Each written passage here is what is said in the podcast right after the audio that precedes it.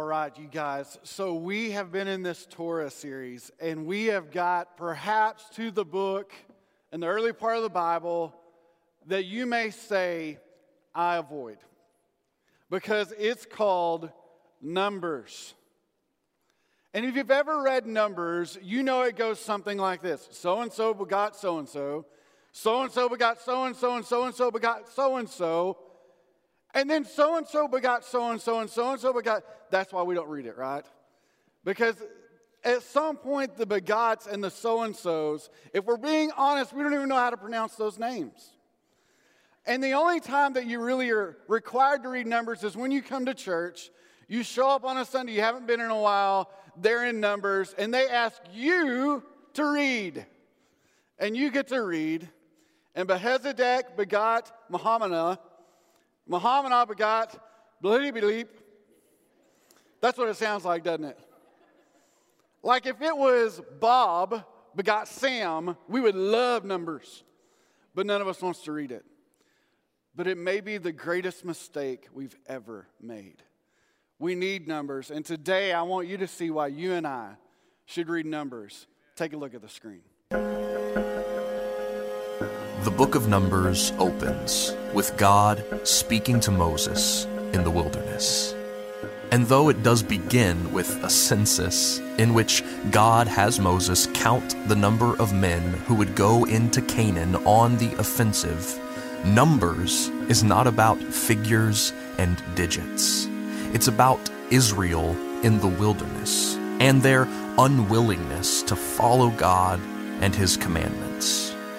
The main place we see this is when God sends Israel to travel to the land of promise, to drive out the inhabitants and live with his presence in the place pledged to Abraham back in Genesis. So, upon arrival at the border of Canaan, God told Moses to send men to spy out the land to which he was soon to take them. Here they were, God's chosen civilization former slaves saved from Egypt's domination on the cusp of entering the promise God had made to generation after generation. But something would soon change them.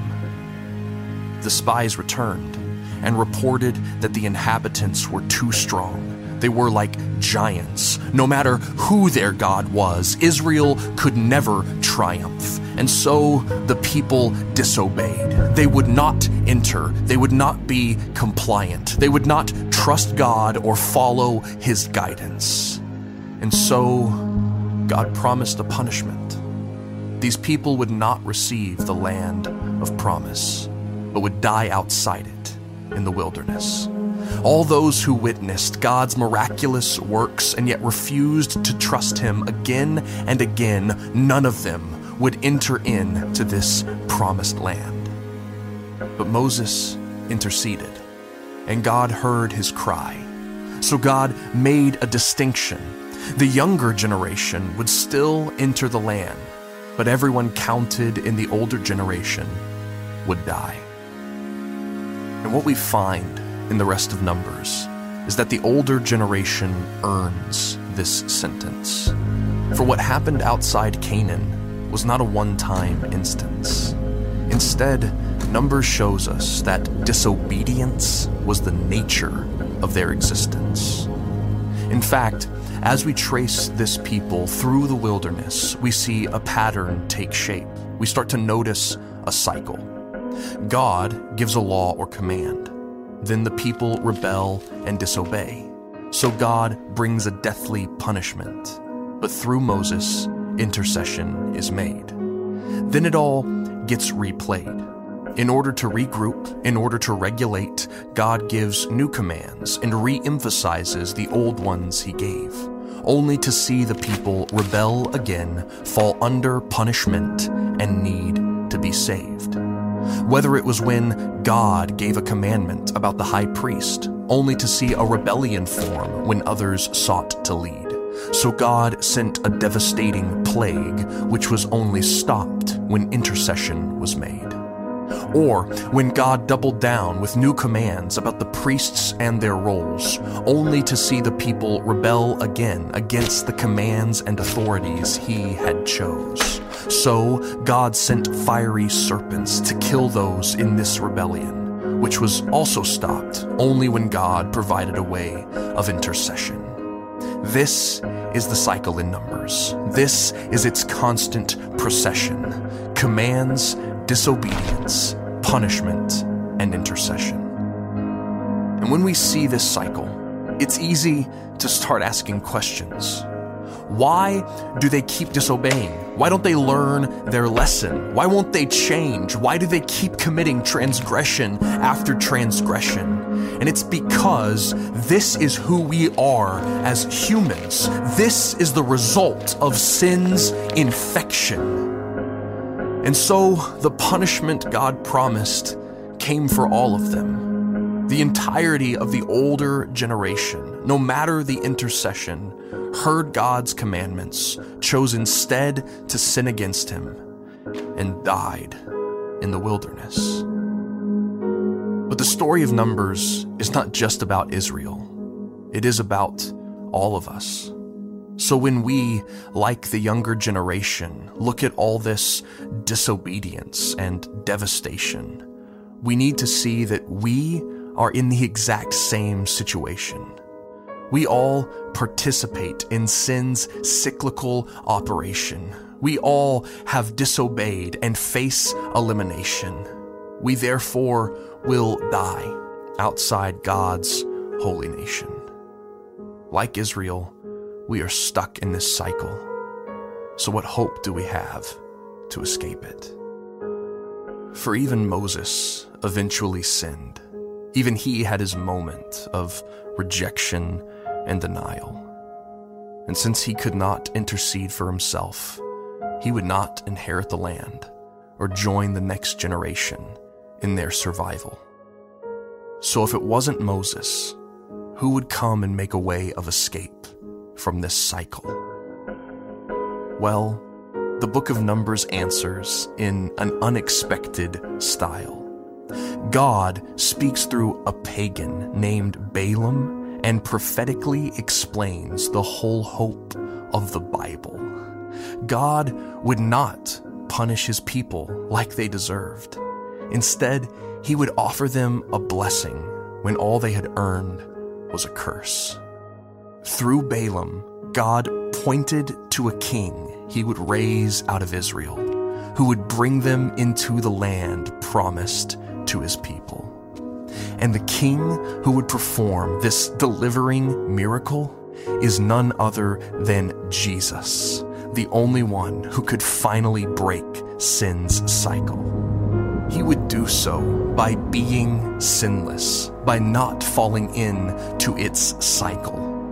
And so the Word of God became flesh and entered into our sinful mess. But where we disobeyed, he practiced true obedience so that he could enter into the place of our punishment and be our true intercessor, our new and better Moses. For only he was worthy, only he was meritorious. So when he voluntarily allowed our punishment to fall on him, instead of dying under it, he rose victorious.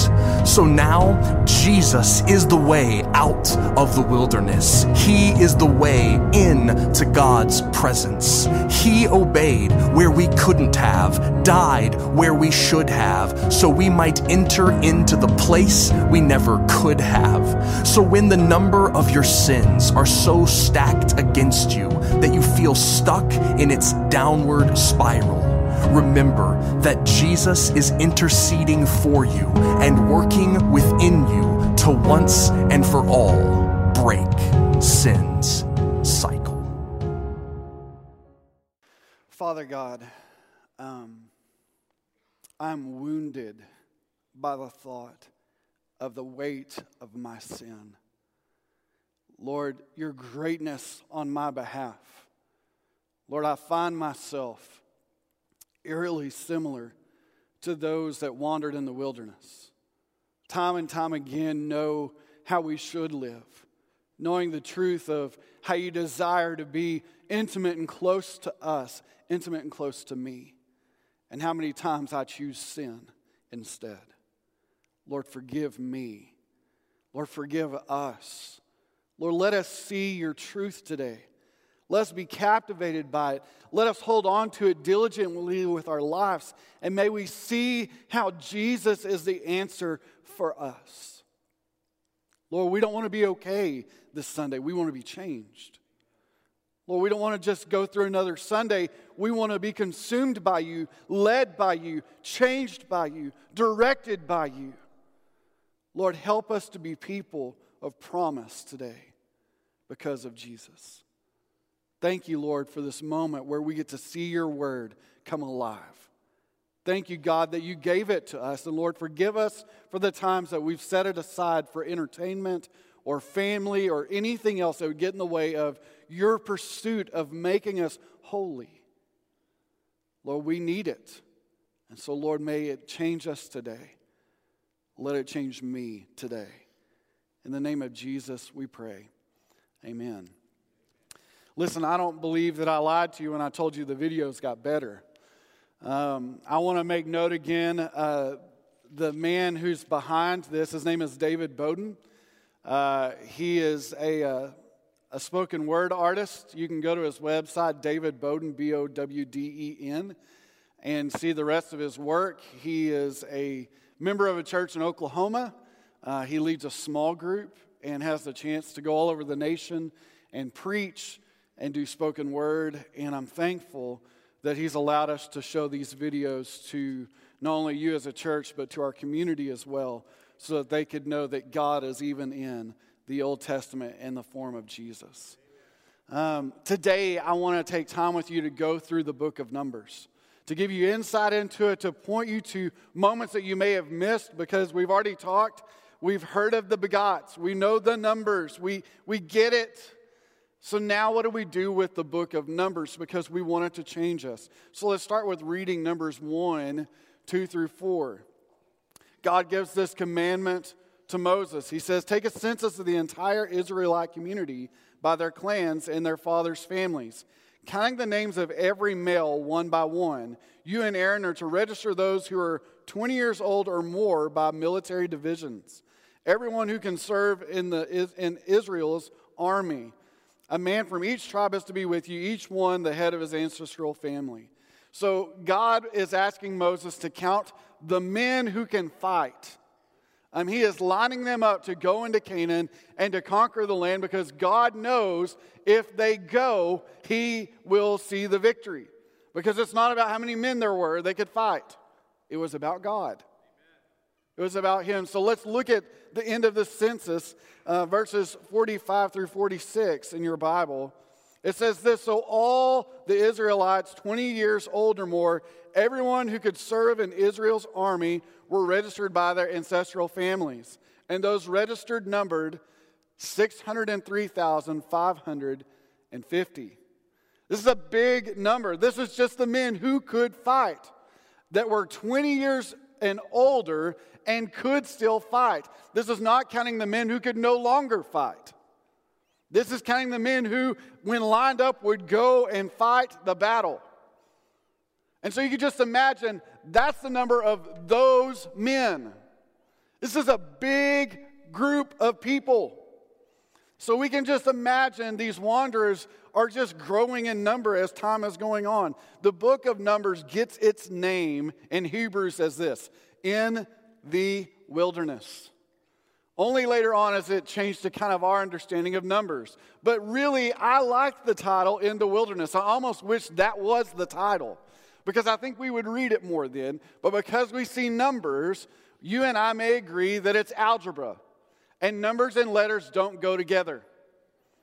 And so when we see the book of Numbers, we're already turning it off. I don't want to read a bunch of numbers. I don't want to read everybody's name. I do not want to know who's in the tribe of Dan. Means no difference to me. It would if you stayed in the Old Testament for a while to see why the tribe of Dan is counted. We, we just get these amazing moments in the Old Testament, but we move over them so quickly that we miss some lineages. We miss the amazing moment where Jesus shows himself up in time and time again in the Old Testament. And man, in the book of Numbers, he is there. Uh, there's this study Bible called the Jesus Bible. It's what a lot of collegiates are starting to buy because it comes out of uh, Passion City Church, Louie Giglio and that group. And they had this great quote in it. It says this The book of Numbers foreshadows God's sovereign intention to accomplish these purposes against the backdrop of human sin. Nothing can stop God's plan, not even human sin. His grace is sufficient to lead his people lovingly into his presence then, now, and forever. Numbers is our story.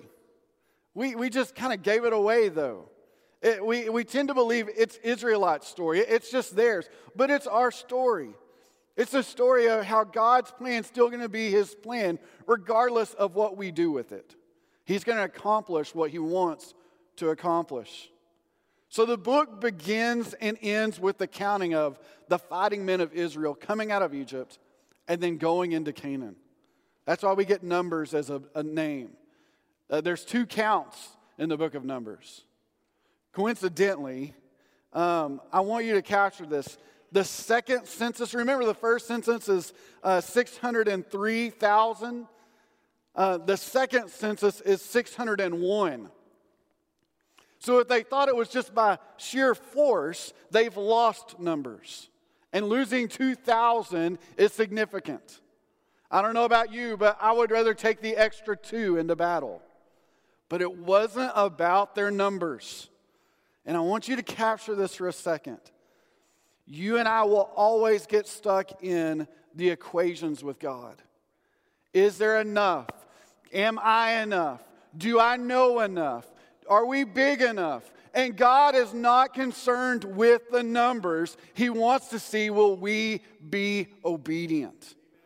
That's the test of numbers. Numbers is all about while you're in the wilderness of life, will you still be obedient? And frankly, numbers proves out that we just aren't. We'd like to think that we are. In fact, maybe you're like me in your walk with the Lord, I really love the mountaintop experiences with God. I love the moments where I get to go on a retreat and I'm in it like two days, and after that second day, it just feels like, man, you've emptied out so God could just pour into you, and it's exciting. And you want to experience Him, and you're like, this is what it should feel like all the time. I, I was in student ministry for so many years. And every single time I took students to camp, the number one thing I heard students say was, why can't church be like camp? Why can't it be like this? And I always tell them it should be spiritually, but church tends to feel like the wilderness. Let me explain it. Reality hits. All students really loved camp experience, but they wouldn't give up their cell phones for 365 years to have it nor would they give up TV, nor would they give up all the friends they have at school to have it. Neither would we.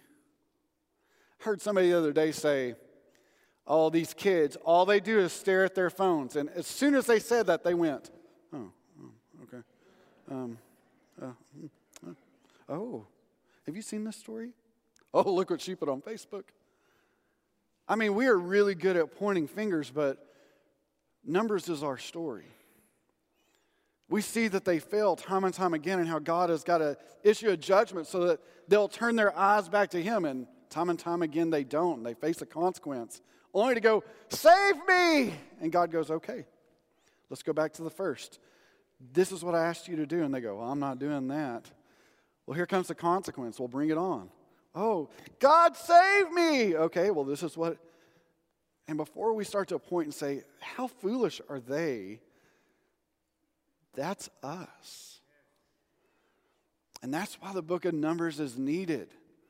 Because the book of Numbers is more than just numbers.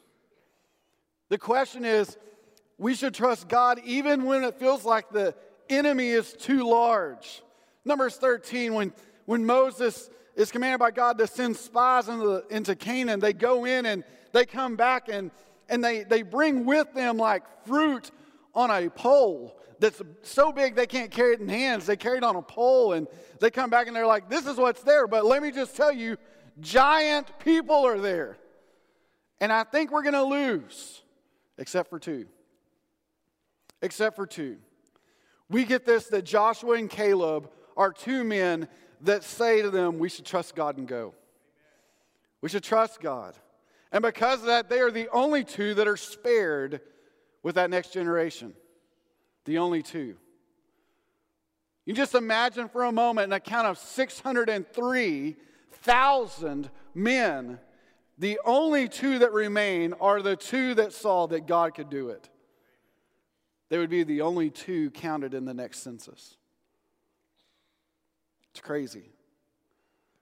But see, that's the question we have to ask when we feel like everything in our life is up against a wall and we feel like we have nowhere else to go. Will we trust God even when we feel like it's insurmountable what's before us?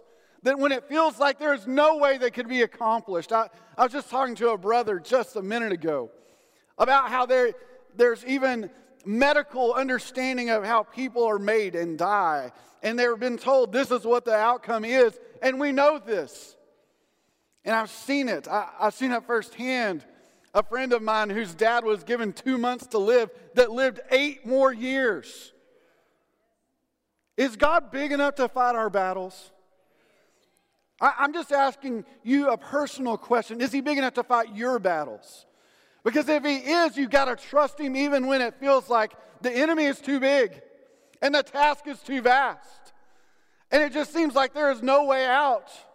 In those moments, that is the time exactly when God is His most intimate with you because He's asking you to trust Him. Just trust me. Just come with me. Just believe I can do amazing things.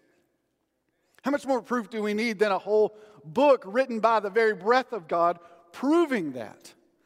And whether you believe the Bible or not, let me just tell you in my experience. As a minister that's walked into hospital rooms where people should not live, and they walk out. I'm telling you, I've seen God move. And because of that, I'll tell you something. He is worthy to trust when the battles seem too big. He is worthy to trust.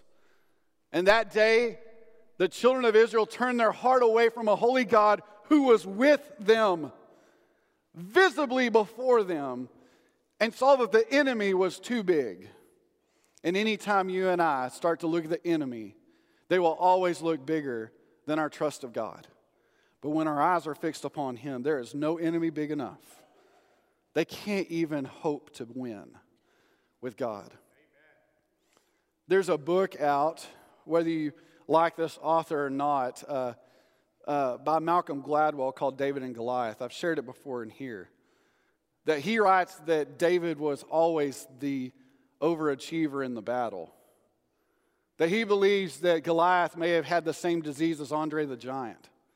That he had double vision, which would cause him to look and say, instead of, Am I a dog that you throw a stick at me? He says, Am I a dog that you would throw sticks at me? He had a shield bearer that would have to go before him because probably at this point he couldn't move very easily. But he looked big, he looked like the enemy that no one would want to face. In fact, all of Israel didn't want to march out to fight against Goliath. But God had a plan. And he sent a shepherd boy straight out of the fields with a sling, a long range weapon. What did Goliath have? A sword and a spear. David had a sling that Malcolm Gladwell argues that he could have slung like the shot of a shotgun. Uh, we know that he's had battles before. He's killed lions. He's helped his sheep away from animals time and time again. He's not afraid of Goliath. He sees him, but what does David say? David never says, I am big enough.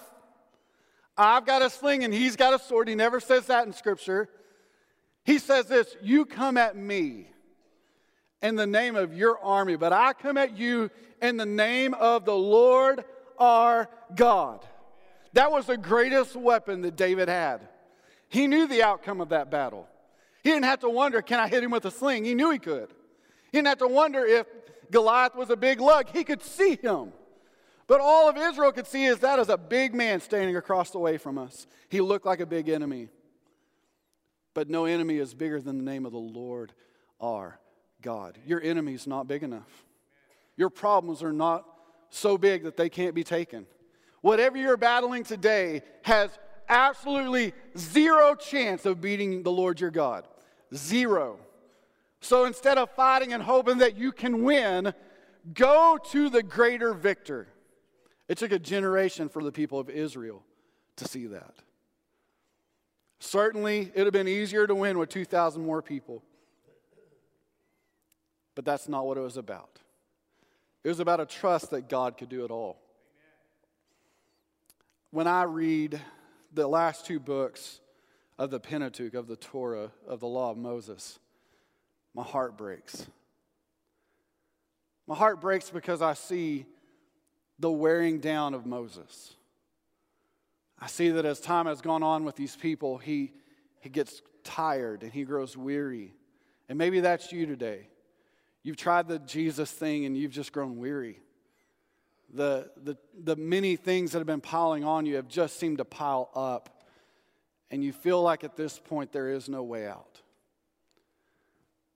And when I, when I read that, I've been in those seasons where I feel like the enemies are just too big. And you have too. And it's in those seasons and those moments that we begin to realize our God is so big, so strong, and so mighty. There's nothing our God cannot do. Did you just hear that? I remember learning that as a kid. You could almost hear it echoing throughout the Old Testament. Our God is so big, so strong, and so mighty, there's nothing our God cannot do. You can hear it, can't you? Our God is so big, so strong, and so mighty, there's nothing our God cannot do. That is a prayer that maybe we need to be praying today. When we hit our knees in our prayer closets in our drive home, maybe it's something that you just need to say time and time again. My God is so big, so strong, and so mighty, there's nothing my God cannot do. And when the enemy says, but you say, My God is so big, and you just drown him out. I believe that sometimes the greatest thing you could ever do is to remind the enemy, You are not by yourself. You belong to God. And see, that's what the children of Israel couldn't get, but that Caleb and Joshua lived in. They wanted to go then, but they lived a lifetime in the wilderness. Devastated. Numbers reminds us that we need to fix our eyes on God for the healing our lives need. There's this moment in Numbers 21 where the people began to complain not only to Moses but to God. Y'all brought us out here. You brought us into the wilderness. We're hungry and we're thirsty, and I don't think you know what you're doing. So God's fed up. He sends serpents amongst them, and everyone that's bitten dies. And it's devastating, and the people are crying out, Whoa, okay, we forgot your God, and help us. Moses, talk to God. Tell him we're sorry. And Moses is like, God, what do we do here? And he just tells him, Here's what you're going to do you're going to make a serpent, you're going to wrap it around a post. When people look unto it, they will be saved from the serpent's poison. I've always read that, and I read it time and time again in Numbers 21. Never once does he say he'll be, they'll be saved from a serpent's bite, which is devastating to me because I think snakes are awful but they're saved from the poison. So Moses makes this bronze serpent, he raises it up on a post, and when the people look under it, they're saved from the poison. And this may seem like a trivial moment because there's several others where God rescues his people. But in John chapter 3, Jesus mentions this moment. He says this just as Moses lifted up the snake in the wilderness, so the Son of Man must be lifted up so that everyone who believes in him may have eternal life. For God so loves the world that he sent his one and only Son, that anyone who believes in him would not simply perish, but have eternal life. I mean, I think we could all quote John 3:16, but if we missed 14, we missed numbers. God's son would be lifted up and all that would look unto him would be saved. How many people didn't look at that bronze serpent? How many people in their pride went, Listen, I still don't like Moses. Even if I die out here, I die. It's better than living. And they died because of their pride. How many people were coached away from it? Listen, don't go there. Let's just do our own thing. Moses is crazy. We can't trust God. And died. In the video, there's a, a line that just hits my soul to the quick. It says that whole generation would have to die. God didn't spare a generation, they all died. What was left behind was a generation that I think had a mix. I believe there was a mix of those who looked to God and said, He's holy and He's powerful, and I'm going to trust Him. And I believe there's a whole other mix of people said, I just don't want to die by get bitten by a snake. That's crazy.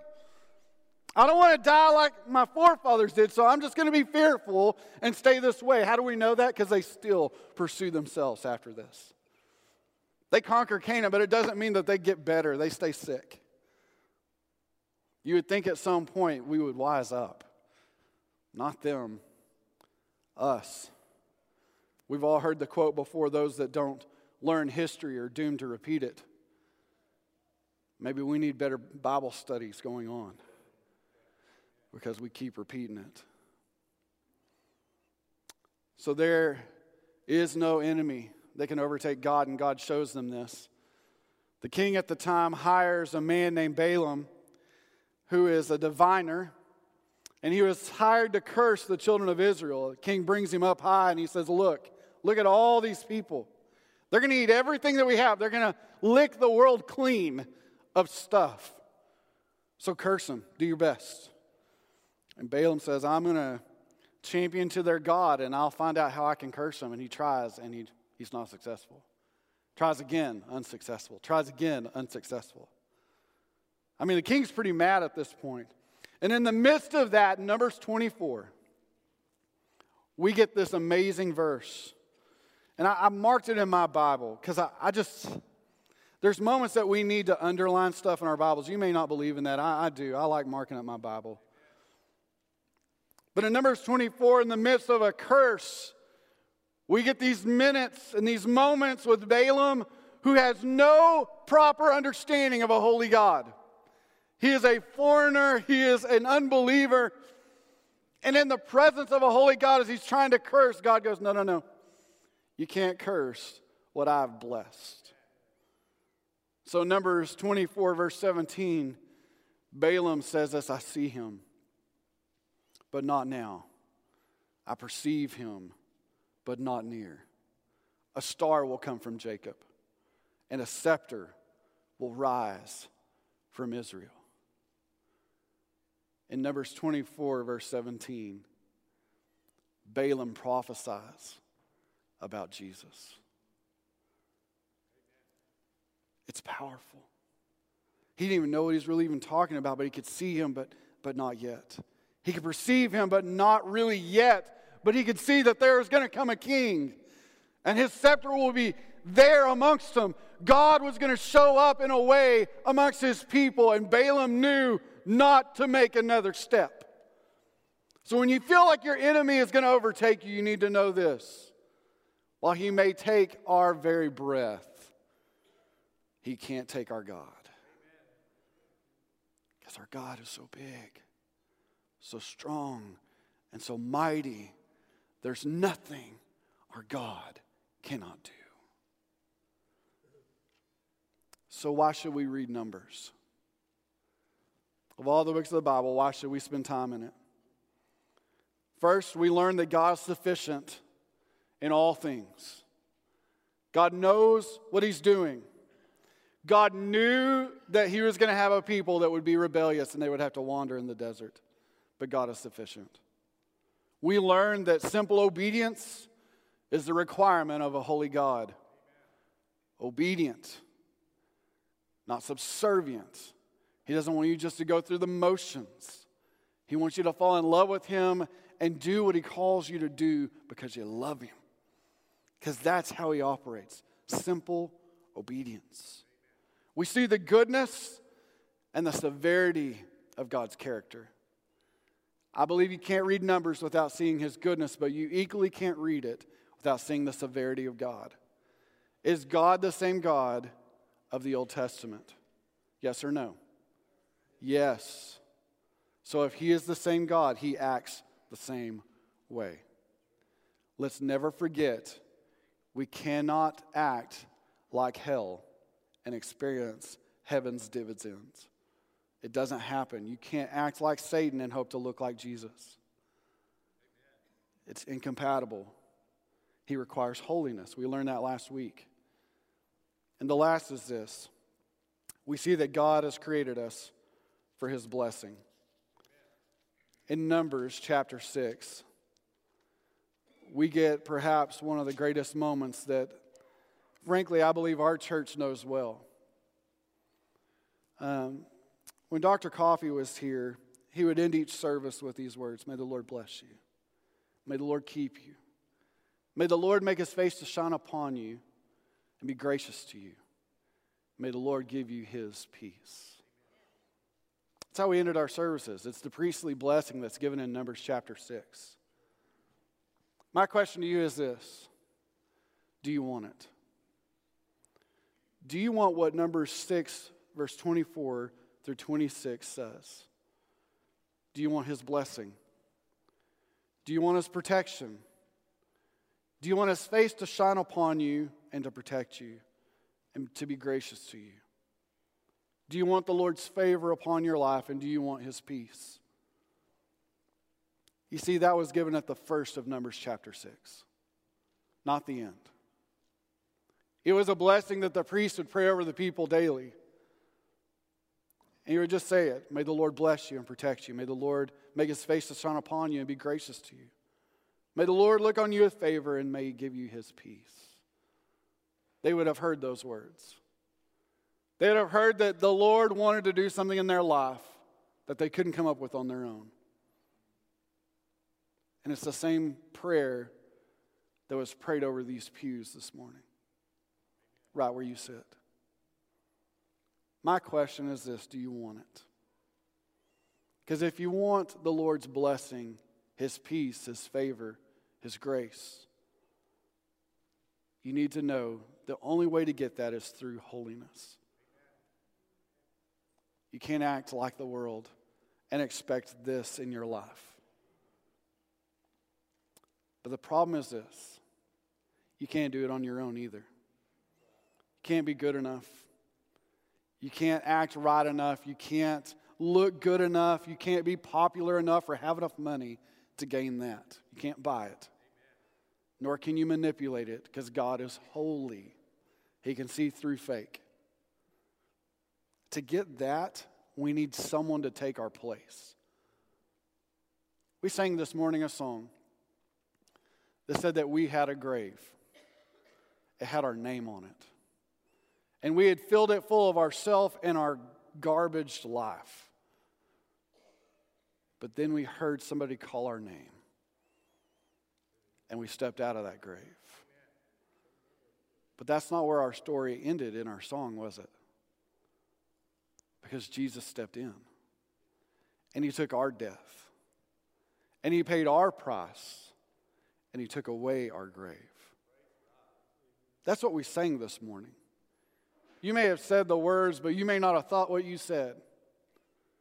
But what you sang was this You and I, because of sin, have a grave with our name on it. Kyle's brokenness, Kyle's sin, Kyle's filth. I have a tomb. But that's not my story. Because I saw at one part in my life that I could not have enough of me in it. I wanted more sin. I wanted more filth. I wanted more of my own image in it. But I heard somebody call my name. And in my life at that time, I said yes. And I came out, and there was Jesus. And scripture tells me this that he willingly laid down his life, that he could take it up again and mine with his if I would believe in him, if I would look unto him. Simple obedience. The simple obedience step today is this if you don't know Jesus and how he calls your name to come out of death and into life, you need to turn your eyes to him. Just like in the desert, the Son of Man must be lifted up that all that look unto him would be saved. For God loved the world like this He sent Jesus to die for us so that we simply wouldn't go to our graves. We wouldn't even live there anymore. We would have eternal life. If we really saw the world for what it looks like in God's eyes, it would look like a bunch of tombs full of people who are just waiting to die. And God continues to call out their name. And they continue to say, Not today. Not today. You don't know what I've been. You have you even looked in here, God? I mean, you don't know me. God knows you. He crafted you in your mother's womb, is what Scripture says, and I believe it. He knows the number of hairs on your head today, He knows the length of your days. He knows when you wake up and when you go to sleep. He knows your thoughts. He knows the words before you even say them, before they come out of your mouth. He knows your words. With all of these things that He knows about you, the one thing I will say this if He's calling your name, He knows more about you than you know. And so you need to know this it's time to quit saying, Not today. You don't know me. Today is the day to say, I'm listening. You are loved by a holy God who wants you to be like Him. He wants you to be a part of His family, He wants to give you His name. Today is your day to say yes. Numbers teaches us this we need help from us. And Jesus is the help of the book of Numbers. Let me pray for you. Father God, I just ask, Lord, that in this room, your spirit would do what it always does dwell richly. God, that you would speak of our lives, and Lord, that we would see that you have called us. You're calling our name, and Lord, you're asking us to say yes. Lord, sin wants to say that we're done. But Jesus says that we can have a new beginning if we'll believe in him. Believe he is who he says he is.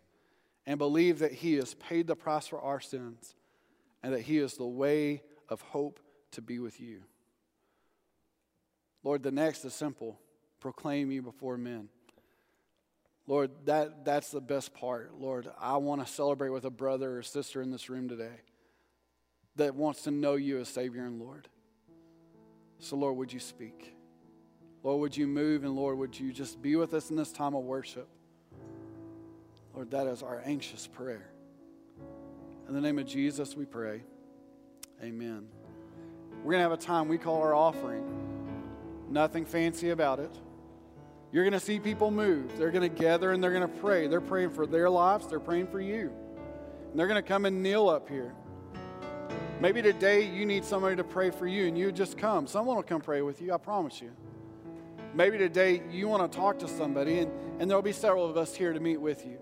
We'd love to visit with you about how to pursue Jesus, how to know Him, and the love He has for you. Regardless, these next few moments, we're going to also be worshiping. We want you to take this last part of our worship service to really worship Jesus deeply. So, why don't you stand with us? And let's worship Jesus Christ as we pursue his.